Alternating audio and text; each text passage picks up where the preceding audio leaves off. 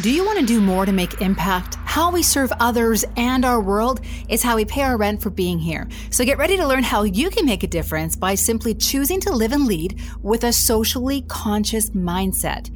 In this episode of Passion for Impact, I'm speaking with Linda Edgecombe, an award winning celebrity humor speaker, trainer, and consultant and an incredibly inspiring impact maker.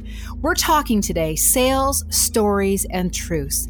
How to weave impact into your business, organization, and of course, with your people. Ready to be inspired into taking action to make sustainable impact? Ready to challenge how you live your everyday? Are you ready to laugh? Because we're going to. Let's do it. This is the Passion for Impact podcast with speaker, trainer, and socially conscious advocate Trisha Miltimore. Thank you for joining in. This is the Passion for Impact podcast, where we have one clear goal to educate, empower, and elevate social consciousness in people, business, and teams. Be sure to subscribe to receive links to featured companies, people, and offers. To subscribe, visit passionigniter.ca forward slash podcast. Sales, stories, and truths. Developing a platform to make impact doesn't just happen without effort. It takes deliberate work to weave change, to nurture socially conscious intentions, and to engage empowered mindsets into your organization and your team. My guest today is an expert in the arena of impact. In so many ways, she's an expert in this. Linda Edgecombe is an award winning celebrity humor speaker, trainer, and consultant. For the past 28 years, Linda's footprint is seen and experienced around the world. Her mission is to get people fired up and ready to shift or get off the pot. The 60 top motivational speakers in the world list includes Linda Edgecombe. Her non BS approach is refreshing, engaging, and relevant. I've seen it in the in action, and it absolutely is. Linda's latest book and TED Talk, Breaking Busy: Finding Peace in the Chaos, is a game changer for those who want to step off the treadmill.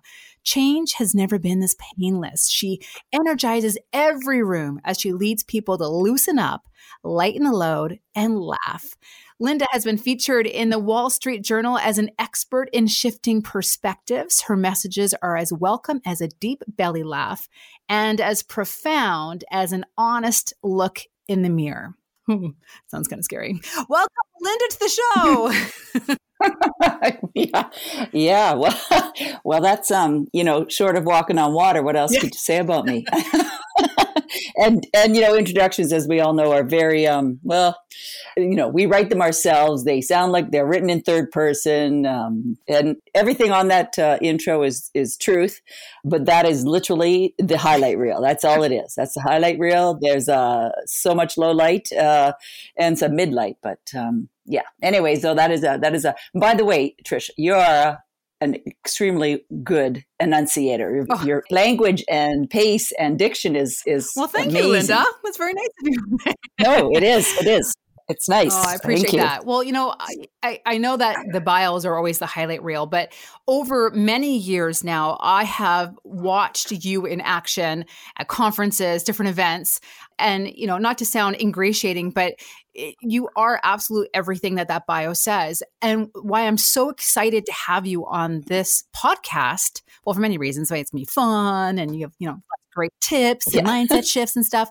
But um, you extend your expertise in empowerment not only like corporately but you've extended that into your own life experiences and the impact that you're making which i can't wait to get into with her international. We'll get into that in just a little bit but it's yeah. it's truly like you're you're just an inspirational ball walking around that speaks the truth and shows people how it can be done and that's what i want to help uh, audience members listeners to really tap into is that any kind of business service businesses as well you know speaking is like a service can actually incorporate impact in different ways so that's why i'm mm-hmm. so excited to have you here today it's great to be here because you know you know as as we all know in this crazy last uh, you know 10 months of our lives almost mm-hmm. coming up on a year when our businesses you know evaporated into the ether and um, we had to start to do, think about first well first of all it took me until literally mid-august mid-august to get my head out of my arse and put the wine glass down and say, okay, really, uh,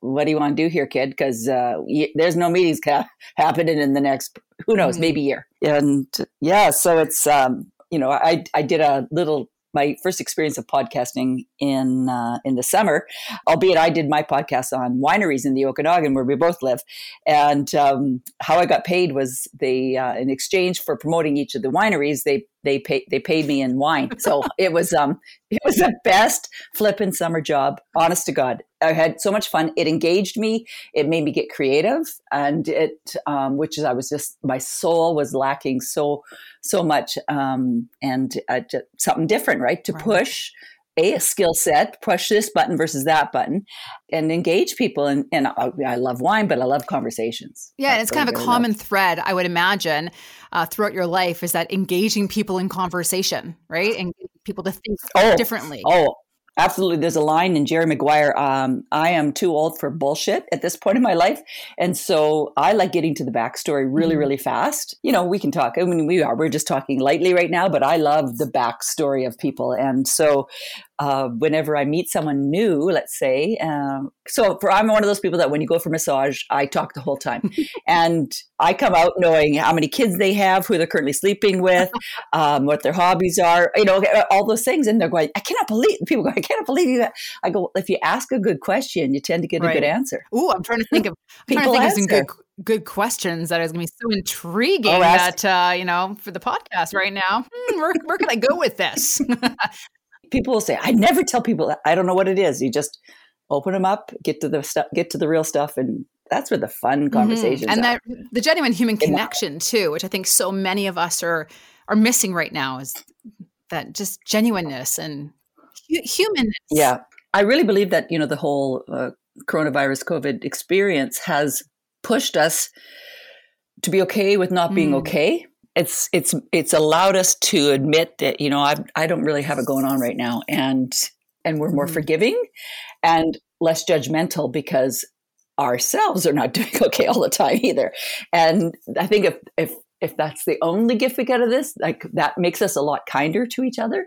Uh, that has been my sort of experience, and um, and people want, as I say, you know, it's Bell. Let's talk about it week. People are okay to talk right. about it more when we're in tough spots, yeah. and anyway i love that yeah. okay being not okay and on the other yeah it's okay yeah i think on okay. the other side of that too and you know maybe you can offer offer some ideas on this too is that people are are almost okay with changing trajectory where they're so stuck in what they were doing before or they you know really really invested in their businesses or goals or whatever it was that they got going on their job but suddenly things were changing for people so it almost kind of created an environment where like oh i can look at something different uh, some of us were forced to Oh, totally yeah. forced to. I think I think all of us are forced into a change. So whether you embraced it before, you probably just opened your arms up a bit wider. If you had not embraced change before, if you really dug your heels in, this was the big brick wall for for uh, for for mm-hmm. all of us. And we could either choose to not do well. Like I chose to not do well for a number of months, and I and I teach this stuff. I, I write about this stuff, and when I wasn't doing what I've been talking about for almost flipping 30 years, I went, okay, you know, it, even for those of us who are relatively motivated most of the time. And I, what I knew about when I, like I say, I took my head out of my arse, but I was definitely floating down the river denial. And I'm not even sure of denial of what. Mm. I just thought life would switch back. And so when I finally said, okay, Linda, what are we going to do here? It, you know, and for me, that took four or five months of pretty good depression because I've I've worked with I always say I never say suffered with I've worked with depression my entire adult life so I knew I was there and I knew I was there pretty early on because when for a lot of people and probably many people who listen to your podcast um, when for me I'll just speak for myself I lost my my job, my career of 30 years. I've never not had a job since I was 14. I've always made my own money. I've never been with my husband 35 years. I've never asked my husband for money. So I lost my career, my income, and my mm-hmm. identity. And it's the identity piece that really threw me for a loop that because I had so much ego and identity wrapped up in, yeah, I'm pretty good on stage. And I know intellectually I have a lot other things mm-hmm. going on. I, I, do some other things, you know, like, you know, I all listen to that bio again. I'm, uh, so I know that intellectually, but I really identified with that whole performance thing. Yeah. So I thought if I can, if I can work through this then I can talk about it, and then I can help other people work through it. That's really sort of okay. I've been given this gift again. Let's work through it. And uh, so that's sort of been my process of the, or is it process? Doesn't matter. Of the last you know few months. And for me, you know, turning to virtual presentations, uh, which was which has been amazing. I mean, I just really thought there's no way I can talk to this little hole in my computer. Like there's just no. Way. Oh yeah, I can. and I've figured out how to be effective and get people engaged. So it's I love the fact that I had to definitely learn, learn a new skill set. What was and I mean that for everybody, you know, because there's we're all doing work differently. So. What was that uh, point that allowed you to create the space to, to learn those new skills? Like what what happened in your mind or how did you get yourself inspired? And was it the podcast experience the novelty expanding your skills? Like yeah. Yeah definitely had that definitely had something to do with it and and i felt success with it. So and I and I that that feeling was familiar to me. So you know, I did probably twelve podcasts through the summer. People were just super open to talk. I mean, I yes, we talked about wine, spirits, and beer and cider, but really that was just sort of the that was the conduit or the liquid. you know, you know why I did it. Before I go to bed at night, I usually watch a little bit of YouTube, and um, oh God, what's his name now? He's British. He's very funny. Not Corden, but the, the he's got a talk show, and everybody on he's a British guy. Okay, if I, in the notes, I'll get Trisha the notes. You can look him up, uh, and he always has you know A-lister stars on it. And somebody I saw him in an interview once, and, and they said. How do you get these people to say all this stuff? He goes, You put alcohol in front of people, they'll tell you anything. so, so I woke up in the morning and went, oh, I got to do a podcast about wine and drink while we're interviewing people. Brilliant. so to answer your question, a long answer to the question, in doing it, you know, for me, for me, it's like I'm not totally fearful where it makes me freeze because I've had some successes when I've been totally petrified before. So I've walked into fears mm. before, you know, big performances, big competitions, big whatever, and just harnessed it and walked through the other end and, and felt some success with that. And I've also failed lots of crap too, but so I, I, had that toolkit in my back pocket. So I thought, okay, I'm going to do this. And I felt success. I went, okay, that charged me up again. But truthfully, another indicator, what, what was the moment? Oh, and I, I've never owned a scale. So I've never stepped on a scale in like probably 25 years. But I mean, I just sort of, you know, caught myself in the mirror one day and went, oh my God. Damn COVID. That's what I said. Put the wine glass down. You know, when the coffee cup pa- passes the torch to the wine cup, and, and that's you know, you're pushing three o'clock in the afternoon. Yeah, it's time. it's time. oh, I love that. Anyway. You describe yourself, or uh, I, I always ask, you know, tell me five words to describe yourself. And your answer was opinionated, fun, game yep. for almost anything, and woman's advocate. Yeah. Yeah. Tell me about the, I want to know more about the game for almost anything part. oh, okay. So I've always been very competitive. I grew up like as a tomboy. And I always thought I can do anything a boy can do. I never ever had the thought otherwise. So I, that's always sort of just been my MO, not my sisters. So I don't know why I got it, but maybe because I'm a middle child. And so I always, whatever I tried, I wanted to be good at it, or at least doing it. And then when I got into my teens, I wanted to be good at it and then impress the boys, which wasn't always, you know, when you're beating them at arm wrestling at a grade seven dance, it's probably not, that's not how you hook a guy, you know. and um, so as I've gotten older, what I have noticed, I've gotten a little more fearful. And I noticed that when I turned 50. Really? Were ang- yeah, I know, I know. And and I have, but I'm I'm fairly self. I mean, I can pride myself being self aware. So I was noticing, let's say Kevin is really game. My husband's really game to do stuff like let's just get in the car. Like we let's just get on a plane. We have no accommodations booked, and just we'll find something when we get there. That's not so comfy for me anymore. But because my, my level of quality for a hotel room has definitely gone up over the years of being on the road. But um, yeah, I noticed it. We're in, we're in Mexico. We are staying in a very lovely place, a condo. And he says, let's rent a car and we'll just drive down to Tulum and we'll figure out. And my anxiety, I never had a panic attack before. I didn't, but I just knew physically I, something was up. And uh, I went, what the heck? What, what's, what am I scared of? And I realized I had, you know, lost I lost a bit of that jam of who gives a rip where we sleep or who that kind of thing. And I um, so I've had to push myself more often as I've aged. That's for sure. and people who listen to this will totally relate to this because I've surveyed lots of people on this topic.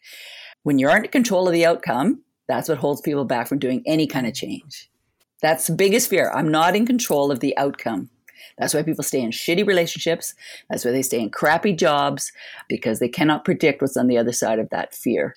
And so I always say, you know, to when it comes to change, like just start practicing the small stuff. Like just start, just little things like uh, if you go out for dinner, if you can, like and we can in the Okanagan, if you go out for supper or dinner somewhere or lunch, instead of ordering, ask the waiter or waitress to just bring me something, just surprise me, and just see if you can handle it. They'll because believe me, they're going to ask you, do you have any food allergies and stuff, so you won't get something that's going to make you sick. But just be out of control of a couple things. You know, don't press your clothes. Well, who's going into an office anymore? Who, who's when's the last time you even had to flip an iron out? But anyways, don't press your clothes to the whatever level you like to. Like do it Ooh, half. Go out with a few uh, yeah. wrinkles here and there. you know, just right because you're going to feel out of control, and it's that out of controlness that freaks people out, which keeps us exactly where we are, doing exactly what we are doing, and loathing it most of the time. Right. It's yeah. So, but it does take practice, just like decision making. Most of us, if we've never practiced making decisions, what movie do you want to see? Oh, you pick. What would you like for dinner? I don't care. Whatever you think. When it comes to big decisions, which, which come down the pipe for all of us at some point, we have no clue how to make them. So we don't. We just hover. And that to me is probably, you know, I mean, I mean, I know that you're the passion. Well, it's the truth. You're the passion igniter. We need to practice making decisions. We need to practice having difficult conversations. We need to practice being a bit out of mm. control, not knowing what the outcome will be, and you know, learning how to fail. And I mean, that's all. I mean, everybody says this, but that is the honest to goodness truth. And when you do that, you have a toolkit in your back pocket that you know you will come through the other end regardless that's like we know we'll come through the other end of this thing that we're in yeah. right now As it's forcing yeah. us to get a little more comfortable with the uncomfortable yeah wow. so it, it's really fascinating to me that at 50 you started noticing yourself feel a little bit more whatever anxiety or fear because yeah. uh, the right. hope for me was that you know by 50 I was going to say, yeah, F it. Well, here's the other thing. Uh, what I, I joke because I turned 60 this summer, and um, I always say when I turn 50, I stop giving a rip. When I turn 60, I really don't give a rip what anybody thinks anymore, which can get me in trouble because it's, you know, I, I walk to the edge of opinion and content. I've always have. That's sort of my MO, but you know, I need to walk to the edge kind of, sort of, but I really don't care. I mean, if you, if you hate what I'm saying, I'm whatever. Mm. I'm not going to lose sleep over it. There's that piece but uh, even like for i'll give you another small example. So for years and years and years and years my favorite sport was downhill skiing. I mean i was a ski patrol. I i raced in downhills um, you know that's how i met boys. I was good at skiing. And um and I was going to say i do notice a pattern. Yeah. And i haven't done a whole lot of skiing in the last few years. And i and i have a cabin at big white. I have a season's pass. I've been up for half a day. That's all I've been up so far. So I'm thinking of going up on Saturday, and it, I feel anxiety about it. Now I know I can ski. It's um, do I want to actually go outside? And I know I'm going to be a bit stiff because I'm not as strong in my legs as I used to. You know, there's all it's it's all unfounded BS. So it's in my head. My head's talking to myself, and I'm going. I'm talking myself out of it. Mm. You know what I mean? That's um, just I don't know the why. I just notice it. So, you know, I'll go anyway. Especially well, if I can get talking, you know, a couple girlfriends to go, I'll go and I don't even mind if I go, but I, I ski by, I've always skied by myself anyway. But, and if you ski by yourself these days, you get a whole chair to yourself. Right now. Yeah. Right. Because, yeah. Full, on chair, six person chair, spread it out. There's Linda on the chair with her bottle of wine and uh, fancy, yeah, the fancy yeah. jacket holds a glass or something yeah. like that. Yeah, yeah. Okay. So, what I really am inspired with uh, about the work that you do, I mean, a you're mm-hmm. you're a master professionally like truly a master at what you do. There's i've never met someone or seen someone who has the the skill set you do on stage. It's just it's so it's funny but then it's instantaneously twisted around to being like incredibly insightful. So you're a master at that. You got that down. You're, you're beautiful right? Mm-hmm. but then there's a whole other aspect about you and the work you do beyond just being a professional speaker and trainer uh, that is with with her international. So if you wouldn't mind sharing how did how did this like philanthropic work begin? And oh my gosh and how did it grow to what where it's at now? It's yeah. There's definitely. Um and i you know I, and i love and i love talking about it. So historically i've always been a volunteeraholic Oh, okay. okay. So, I mean, even professionally, when I worked for Edmonton Parks and Rec, my job was to coordinate and work with volunteers in the community to create the best community experience people could have in their communities. So, I've always been a volunteer and I've always worked with volunteers. I know how to recruit volunteers and, and give back. It's, it's all about giving back, whatever the cause. And there's been many, many causes over the years. And so I, you know, I built a skill set around that piece.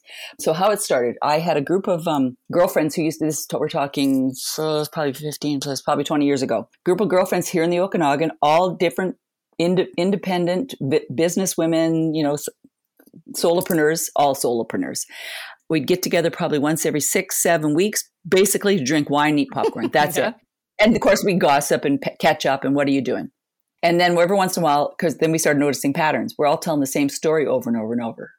You know, whatever's bugging us, whatever's whatever's going on in our lives, the stories keep repeating themselves. And we're going, how come none of this shit ever changes? And so I um, went out to an event in, uh, to speak in Saskatchewan, Saskatchewan Safety Council. Had to been 500 people in the audience, three quarters, if not more, men, because it was at the time, this is many years ago.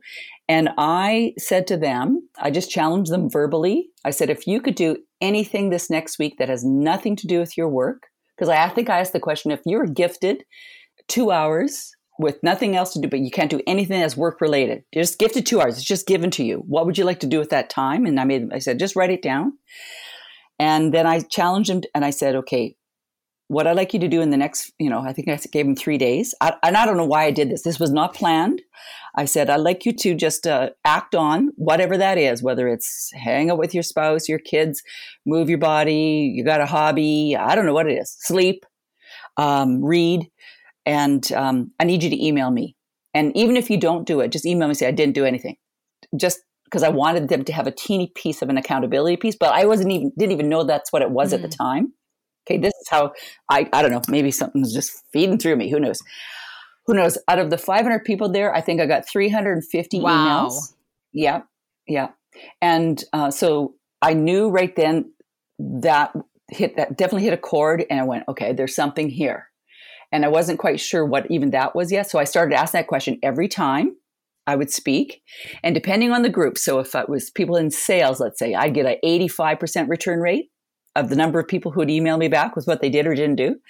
And uh, so then I went back to my ladies. I said, we need to we need to put an accountability piece into this little group we're doing. So then we started meeting once a month. We'd say, and because again, we're all solopreneurs.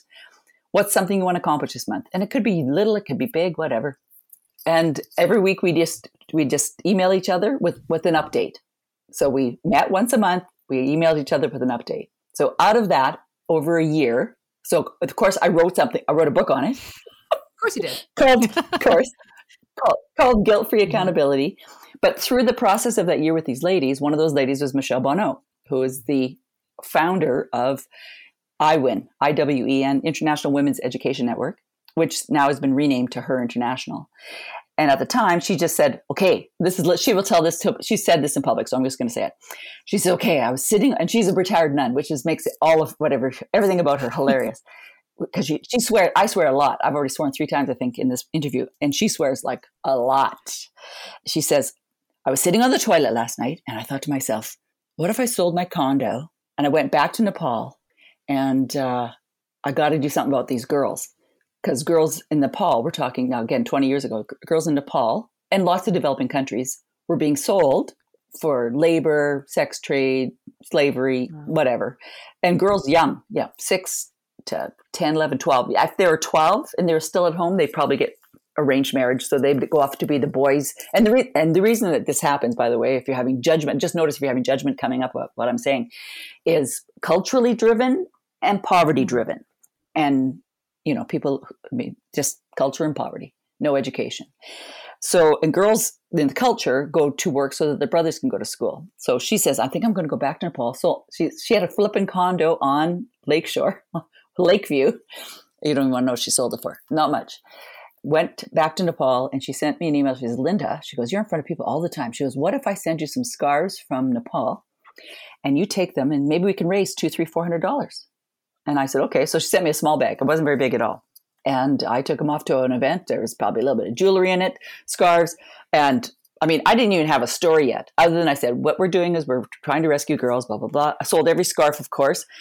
And how I usually tell the story on stage, I go, and fast forward, you know, that the 15 years. So the, her and I, then we, we formalized a committee, created a charity, and iWin just happened to be a charity that wasn't wasn't a registered charity with Canadian government yet, just happened to be a charity that she had on the shelf, Inter- International uh, Women's Education Network. And, um, and people always say, what's iWin mean? Because it was a really weird, you know, whatever, mouthful.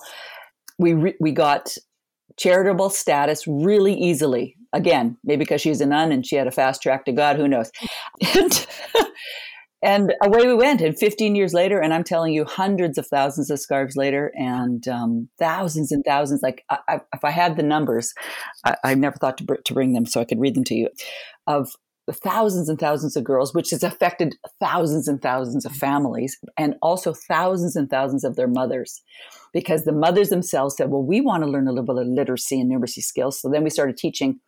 Well, we didn't. We, we set these, we sort of set the groundwork we didn't even fund the mothers they funded themselves. Every time that these mothers groups would come together and we have like 13 of them now so there's probably 1500 mothers just in this small little area in the dang region of nepal who would meet you know probably weekly and they'd always all put in maybe two rupees three rupees that's like four cents canadian uh, when they come. So they have so much they've raised so much money in each of their little micro credit groups they had to they created their own bank. Wow. like they, Oh yeah. So now instead of them having to go to a landlord because the a they didn't know they couldn't read they they're, they're they are caste a caste system so they were really low they were the, uh, one of the lowest caste maybe the second lowest caste and uh, they just work with each other they support each other they again we so we're teaching them a little bit of literacy numbers so they can figure out what their budgets are in their families what they need what and they've started their own little businesses whether someone's raising goats someone's raising pigs someone starts a little tea house or noodle house. Some of our mothers are sewing of course all of our stuff. I've just all i did all afternoon today is packaged up masks. I'm selling masks now. I'm, I'm not the scarf lady anymore. I'm a mask I'm a mask lady. And there's way less domestic violence. It's and of course the girls are still going through school because we keep putting them into schools and we've had to build and, and how it grew and grew and grew is um, the best thing I've done for the planet is take my husband with me to Nepal the first time I went because I, the princess who loves a good Westin hotel, didn't think I could handle it because I'd never been and I'd never really been to. Well, I always say Mexico doesn't count because when I'm in Mexico, I'm at it all mm-hmm. inclusive, you know. And um, so I brought Kevin with me because I didn't think I could handle it, and he was just all excited. He goes, "Great, we're going to do Everest," uh, which we did as well. But he as soon as he got there he went oh my god he goes i'm a builder. We gotta we gotta get some better classrooms for these girls because we were overcrowding the schools at the time. Wow. And so kevin got involved and when kevin took over the reins like so i still fundraise but he took he, he became the chair. The president has been he actually this he just actually stepped down in uh, october. He's been the chair for i don't know how many years and he's connected. You know he's a he's a developer builder in the okanagan and he's got a lot of contacts. So our reach got bigger and you know he's very organized and so that kind of skill set. Then we just got we got better. We just got really dynamic beautiful people on our board who've got big hearts and work ethic and because we are a working board. Um, we we finally hired a bookkeeper. This is a number of years ago now. So just keep us on track and keep everything great and two three years ago when we that's when we changed the name to her international we we hired two again dynamo just brilliant, articulate uh, women as our co executive um, directors for the charity part time. They make it just a, just a smidgen of a salary. And of course, after this year, everybody got laid off. But you know, we've still had some pretty amazing, you know, fundraisers. I still have clients. I had clients that just before Christmas order every piece of fabric I had in the house. So, yeah, you know, I, I say you know, way back when, if I would have known then uh, what it's become today, if, someone said, okay, this is what you're going to do, and we're going to do this, I would have said, oh, there's no way. And not that I don't want to do the work, because I, I do lots of that. I, again, in my brain, I think, I don't know if I can handle it. And, you know, if you do any sort of uh, research and reading around fear, they, you know, the um, feel the fear and do it anyway. Susan Jeffers, she says the biggest fear that all of us have is not snakes or death or whatever it is. Um, she goes, it's literally the biggest fear is will I be able to handle it? And and the crazy thing is, is that we all handle everything. Mm. Otherwise, we wouldn't be here. We handle everything that's that's dealt. And to think that that's our biggest, that's why we don't move on stuff because we think, will I be able to handle the other side of this? Yeah, we will. so that's how it, it, it, it's grown and exploded. We've gotten some pretty, you know, significant sponsors and donors now. Some, you know, movers and shakers in our community. We've expanded into Canada. We're doing our last fundraiser. We split between, um, we, and it was the biggest fundraiser we've ever had. Did an online fundraiser, did a virtual fundraiser, and raised money for yes Nepal. Um, uh, homeless shelter uh, in the Okanagan, homeless shelter in Alberta. And people go, why Edmonton? Because that's where Kevin and I are from. Mm. So we chose a women's shelter. And um because um, our, our mandate is uh, women and children. And what's the coolest thing about the whole thing, like that happened a year and a half ago, is that we've been fundraising, fundraising, fundraising for like uh, my entire life as a fundraiser. And the ladies, the mothers groups in Nepal said, well, we should do something for the Into the Night group in Kelowna. So they did a fundraiser in their mothers groups and of them all putting, you know, whatever they could afford, rupees into a into a suitcase literally and raised I think it was um, $180. Wow. but for them, that is massive. That is massive, massive. And they wrote a check and we delivered the check to the group. So we didn't instigate that. We didn't even we didn't even um, we didn't drive that. We didn't ask for it. Uh, the mothers groups just came together and said we like to give back to the the women in wow. Canada. No, care is like contagious. Pretty, it's a it's a powerful thing. Care is contagious. Oh. Yes, isn't that true? Yeah. Okay. So that's it, cool. It is so cool, and I love that. I remember I remember reading a quote from Richard Branson, Sir Richard Branson, and he said yes. that something to the effect of I can't remember exactly that if they had if they would have imagined uh, or try to strategize for what Virgin is today, it never would have happened. So, right. So, you mm-hmm. kind of prepare for what is just in front of you, and then you can't cross a bridge till you get to it, kind of thing. For people listening, a, a lot of the listeners are, you know, in HR departments trying to I- integrate a sense of social consciousness into their organization, or it's a business owner thinking, how can I mm-hmm. give back more? It's not just about profits and yeah. you're living that and you're doing it what advice would you give to that hr person learning development person or that business owner like what what are the simple um, pieces of advice okay. yeah. yeah absolutely so if i was an hr person i would just put this put a couple questions out to the team if you're going to put time and energy into stuff you know if, if tell us employers are going to put some time and energy they want to do something that they have some mm-hmm. passion around and they're a big group so if you're an individual you want to ask yourself two things. What do you absolutely love? Like what, what just totally charges you up? And what do you absolutely angst? As, uh, or as uh, Beth will say, if, if, you remember Popeye and uh, cartoon from the 60s, uh, and, he, and he'd say, Popeye, I don't know if you're, you're I know you're way younger than me, Tricia. I remember something um, about Popeye. so, Popeye. So Popeye would go, I can't stand it. I can't stand it no more. It's something that totally pisses you off like angst is just oh, it's like it's like your forehead on a cheese grater, yeah. right? Makes you angry. And somewhere between those two is, as I call it, I call it choosing a slice of the planet. Is is a slice that you'll have some passion for, and because if you're going to give back, it takes some energy. There's no question. So if you want to if that piece of yourself, and I believe it's actually fundamental for us to be totally alive. I think all of us, because if you are like me, we're living we're living gifted. Not everybody on the planet is, but we're living a very gifted life, very blessed. Even with problems, we're living a blessed life. If you want to get out of a funk, you go do something for someone else without, and they never, with no expectation that they ever have to pay you back. Uh, but that's got to be something. If you can put the energy into it, it's got to be something that you've got some passion around. I mean, you're the passion lady, so you you love it. So for me, I'm always been a huge, huge women and girls fan. Support. It's just my it's it's in my DNA. Started very young for me. I know the exact moment that it started. And so it is so ingrained in me that uh, to help women, you know, as uh, Gloria Steinem would say, you know, the truth will set you free, but first it's going to piss you off. I literally have that book sitting right in front of me right now. My girlfriend found it in a used bookstore.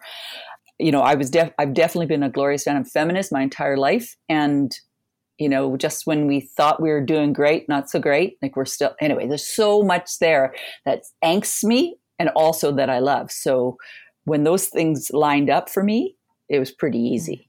And I think it's really important for um, whether you're in a big corporation, whether you're an HR person, or whether you're a solopreneur, entrepreneur, your customers, clients uh, expect you to do something. It's just it's not the it's not the exception. It's it is the norm, and it's okay to be profitable and be philanthropic. There's no guilt at all. It's a beautiful marriage. Everybody benefits. So it you got to know that you know oh because I mean the reason so many not for profits I'm going come on. You can you know capitalism works just fine within the philanthropic world. It's okay to be successful and give back. You don't have to be wait till you're successful to give back. You give back in time. But uh, it's a win-win. I'm not embarrassed at all that hey yes i do all this but it's also a big part of what i talk about. So it's a big part of my mm-hmm. story because life is about stories that's i mean those are the best stories in the end are the ones that win and the ones that make impact yeah, back to the impact thing, and you know this for you know this, but I that there's not a person who's been an audience of mine in 30 years who's ever remembered the 12 steps to managing right. stress. I've had people come back to me, they saw me 20 flipping some years ago and tell me a story I told. And I remember the, remember the, they'd repeat it. I've told that so many times. Like Alvin Law once said, when, when, if you tell a good story and then the person who saw you tell the story tells that story, whose story does it become? because the story goes on, right? yeah, and with probably embellishments, but it doesn't matter. People remember story. And if you've got some great stories, if you've done some cool things, you got to tell that story. And if you're doing cool things to, that make the world a better place to be, as a business owner, an entrepreneur, or an HR person, you you best be using that as part of your marketing. And there's nothing wrong with that. There's nothing wrong with that. I mean, if it's a win-win, they win, you win. If you're doing it just for that, well, then you're not doing it with the right headspace or heart space. But that's a beautiful relationship, I, I believe. Because there's lots of slices of the planet that need to be chosen. Right. I love that idea that it has to, you know, you're passionate about it, but there has to be some kind of angst that you have some kind of feeling of energy to fix something, to make a yeah. difference because it just irks your soul in such a way. Hmm. Yeah there's lots of things that make us, you know, whether it's environmental, whatever your thing is, and yeah. And, it can be all of those, but just you know, choose something you're willing to put some energy into because that's you need you need energy if you're going to you know. Oh, and BTW, you know, we've always said, well, yeah, you can't change the world. Actually, no, you can change a slice of the world. Like the slice of the world we chose, which is this, you know, little swath of community in southwestern Nepal, is changed culturally. Everybody says, oh, it's really tough to change culture. Well, it can be done. It's it's wild to think that culturally they have, um, you know, then the men started saying, well, we'd like to learn how to read and write. So anyway, at one point we had to do a more holistic approach to what we were doing. Change the messaging a little bit. yeah. Yeah. Wow. Yeah. And I think too, people don't um, recognize that it doesn't have to be huge. You know, it can be uh, one uh, of your sales that you donate to it matters to, or like you know, selling the scarves that you were you were there anyways, and you had the you know yes. so this is for anyone listening and you want to integrate impact into your business platform it doesn't have to be difficult. No it doesn't and i always say you do not have to do what we've done not even close. So for me selling a scarf is a touchstone thing so and so and people are very inspired by learning about other cultures. They really are especially you know if you're at an event and i tell the story. I mean i always rate how well i do by how many scarves are left on the table. Mm. Like it's not whether I get a standing ovation or, I mean, yes, I love when people clap and they laugh. That's yeah. beautiful. But if I've got no scarves left on the table, I go, that was a good one. That's literally how I rate how well yeah. I did. Wow. and people go, I, they'll tell, tell me, I still have my scarf. I love that scarf. And they think about girls they think about it when they wear it. So it's it's a um, touch point that their twenty dollars, which makes a huge difference, um, is just one way that they got to give back. So and so it's a really interesting mm-hmm. exchange. Mm-hmm. Feels good too. Mm-hmm. So you're yeah. for many many years on stage, off stage, sharing wisdom, tips, strategies, all kinds of humor and wonderment and magic.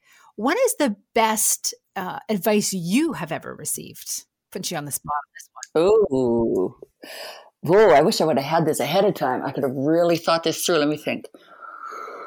Biggest, big, big, big, big influencers. Advice.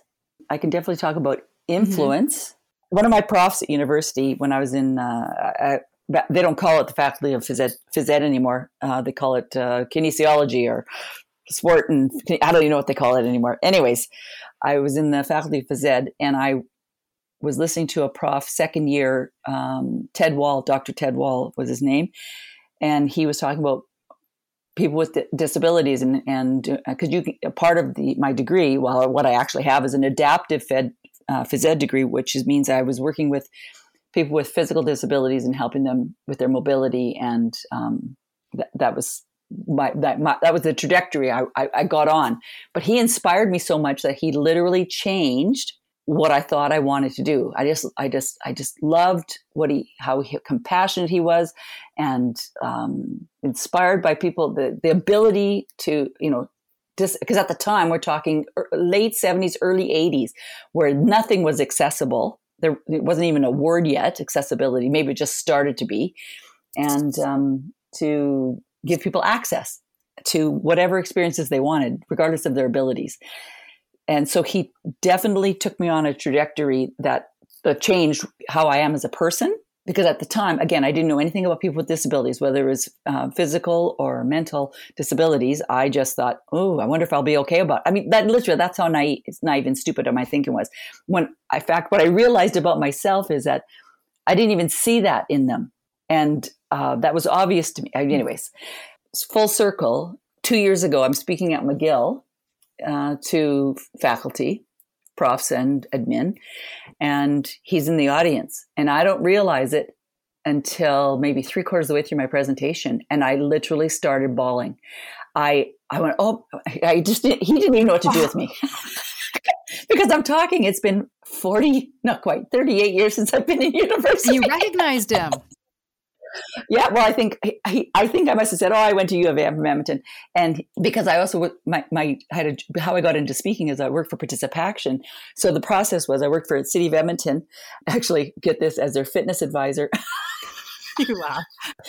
back back when I was teaching aerobics and you wore slouch socks, oh, you know, and uh, Jane Jane Fonda, yeah, yeah high waisted Jane Fonda. Oh yeah, I was totally karma, karma, karma, karma chameleon. I was that. That was that aerobics instructor where you just stood in one spot, moved front, and back. Anyways, bad. And um, went from went from working for the city for a number of years to eventually becoming a consultant with Participaction. So I must have said something about that while I was in the audience. And he goes, "Oh, he goes, where'd you go to school?" I said, "U of A." He goes, "I used to teach." I, I looked at his name tag. I went, "Oh!" And I literally lost my shit. Like I've never, I just have never viscerally felt that wow. about someone who completely influenced me. But you know, it's probably it's probably not the answer you wanted. Um, I, I think it's a but, beautiful uh, answer because often it's not necessarily an actual statement of wisdom, but it's like this overall influence. And it's usually from a person in our life that they don't even know they had that impact. Maybe something was said or, in, right? It's often teachers. They never know that they've had mm-hmm. impact. And they never know that lots of times, especially educators, whether they're whatever age, even university, that they save people's lives with just a few kind words and they don't even realize it unless someone comes back and tells them. Like I, I've done some research around that, so I know that to be a fact. Educators hardly ever get that kind of feedback. So we but I will say one thing about somebody in the in our in, in our world in the mm-hmm. speaker mm-hmm. world, a lady by the name of Patricia who's um, in Calgary, and she's just I, I, actually called her my second mom. But uh, so I got to know her, and she, uh, as a speaker, and her and I were at a couple of women's events together, and she came and saw me once in Calgary. So this is probably I've, I've been at it ten years, and I think I'm all that in a bag of chips. You know, I'm I think I am just hot shit, and uh, you know where that gets you, right? When your ego is, you know, just ridiculous. Uh, anyway, so I'm pushing the envelope. I mean, big time. And I and I love being I love shock factor. I did at the time. And she she came up and talked to me after. She says, "Oh," and people are laughing, but you could tell there's there's probably a, a, a more than a handful cringing. I don't mind if I don't mind if one person cringes, but if I got anyway. And she and her, this is her advice. She says, Linda, she goes, you know, that was really good. She goes, but you know what? She goes, I don't think you need to um I really don't think you need to push that hard. She says, because it's still very, very, very, very funny without you know, you're a little bit over the edge. I, don't know. So she said it something like that. And that has totally stuck with me. And from then on, then on in, I just sort of walk to the edge versus going over the edge. And when I say edge, you know what I mean by yeah, edge, I'm right? wondering how you know when when you hit the edge. I can see it in people's faces, but I always know I pushed the edge on mm. somebody, maybe three people. But so swearing would be one of them, which I have said shit, or I've, I've mouthed the word F. I've not ever said it, but I've mouthed the word like lip sync, so to speak. If I've said something, I learned this from Amanda Gore out of Australia. She she is teaching us how to de-escalate a room if you know you've pushed buttons. And now I de-escalate by saying, "By the way, I'm going to push your buttons." so I tell them beforehand, and if I do, this is how I set it up. I want you to notice that.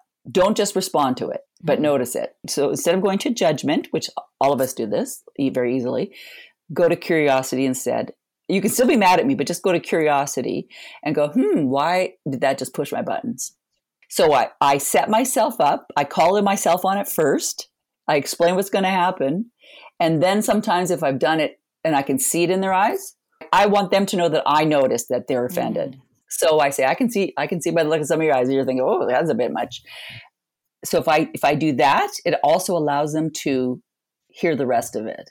So it's just like if the room is stinking hot, you and you as a as a person in front of the room says, "Oh my gosh, it's really hot in here," but they're going to change it. People calm down versus thinking they're going, "Oh my god, it's hot, it's hot, it's hot."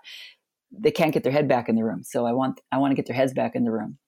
So that's just a that's just a skill set that I've I've it works. So for those of you who are giving presentations, call yourself on stuff if you've messed up. I feel I feel like everyone listening yeah. right now wants to go to YouTube and watch your videos. Let me get a real sense of what she's talking about, right? Oh yeah, or you know, I like well, one of my one of the things I love to do. I love walking in. Like this is what I really miss. I love walking into an audience because I want them to feel the change of mm-hmm. energy. Like you can viscerally feel it. So I walk into the audience and I wow, if I'm walking up to someone and that person, generally a guy, once in a while it's a woman, but generally it's a guy, and he's looking down because the last place he wants to be is in that audience that day.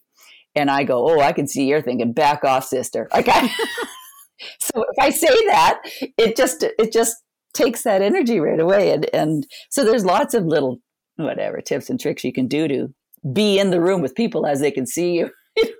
I oh god. Anyways, I've gotten I've definitely got myself in trouble. I remember calling some guys he had a goatee. and I was describing personalities. Oh, this you probably have to edit this. Anyways, I was describing personalities going around the room, and was City of Calgary. They were probably in the utilities department, and I said, and all you guys with these, uh, what is this, uh, goat's ass? I call it goat's ass.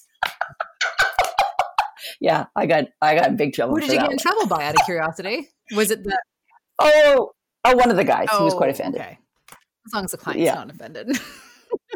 I know. no, then you're you're okay. yeah, but, you know, and I probably get, I probably get not anymore, but used to get maybe one good, solid, really nasty email a year. Mm-hmm and then I just sit, I just sit there and I look at it and I look at it. Say, How do I want to respond? You know, because I really want to annihilate the person, but I just go, okay, I got to really think this through. You know, how do I want to respond to this? you know, I always think that when I get nasty messages or emails, uh, my first thought is, right on, I got some new keynote material. yeah, perfect. Wow. Well, you, you are certainly yeah. uh, a master at communication, at engagement. When you walk into a room, you bring your energy, which is so infectious, but also uh, real practical shifts. And I think that's obviously why you're so successful. And then to be able to actually weave impact into everything you're doing personally and professionally, it's very inspiring.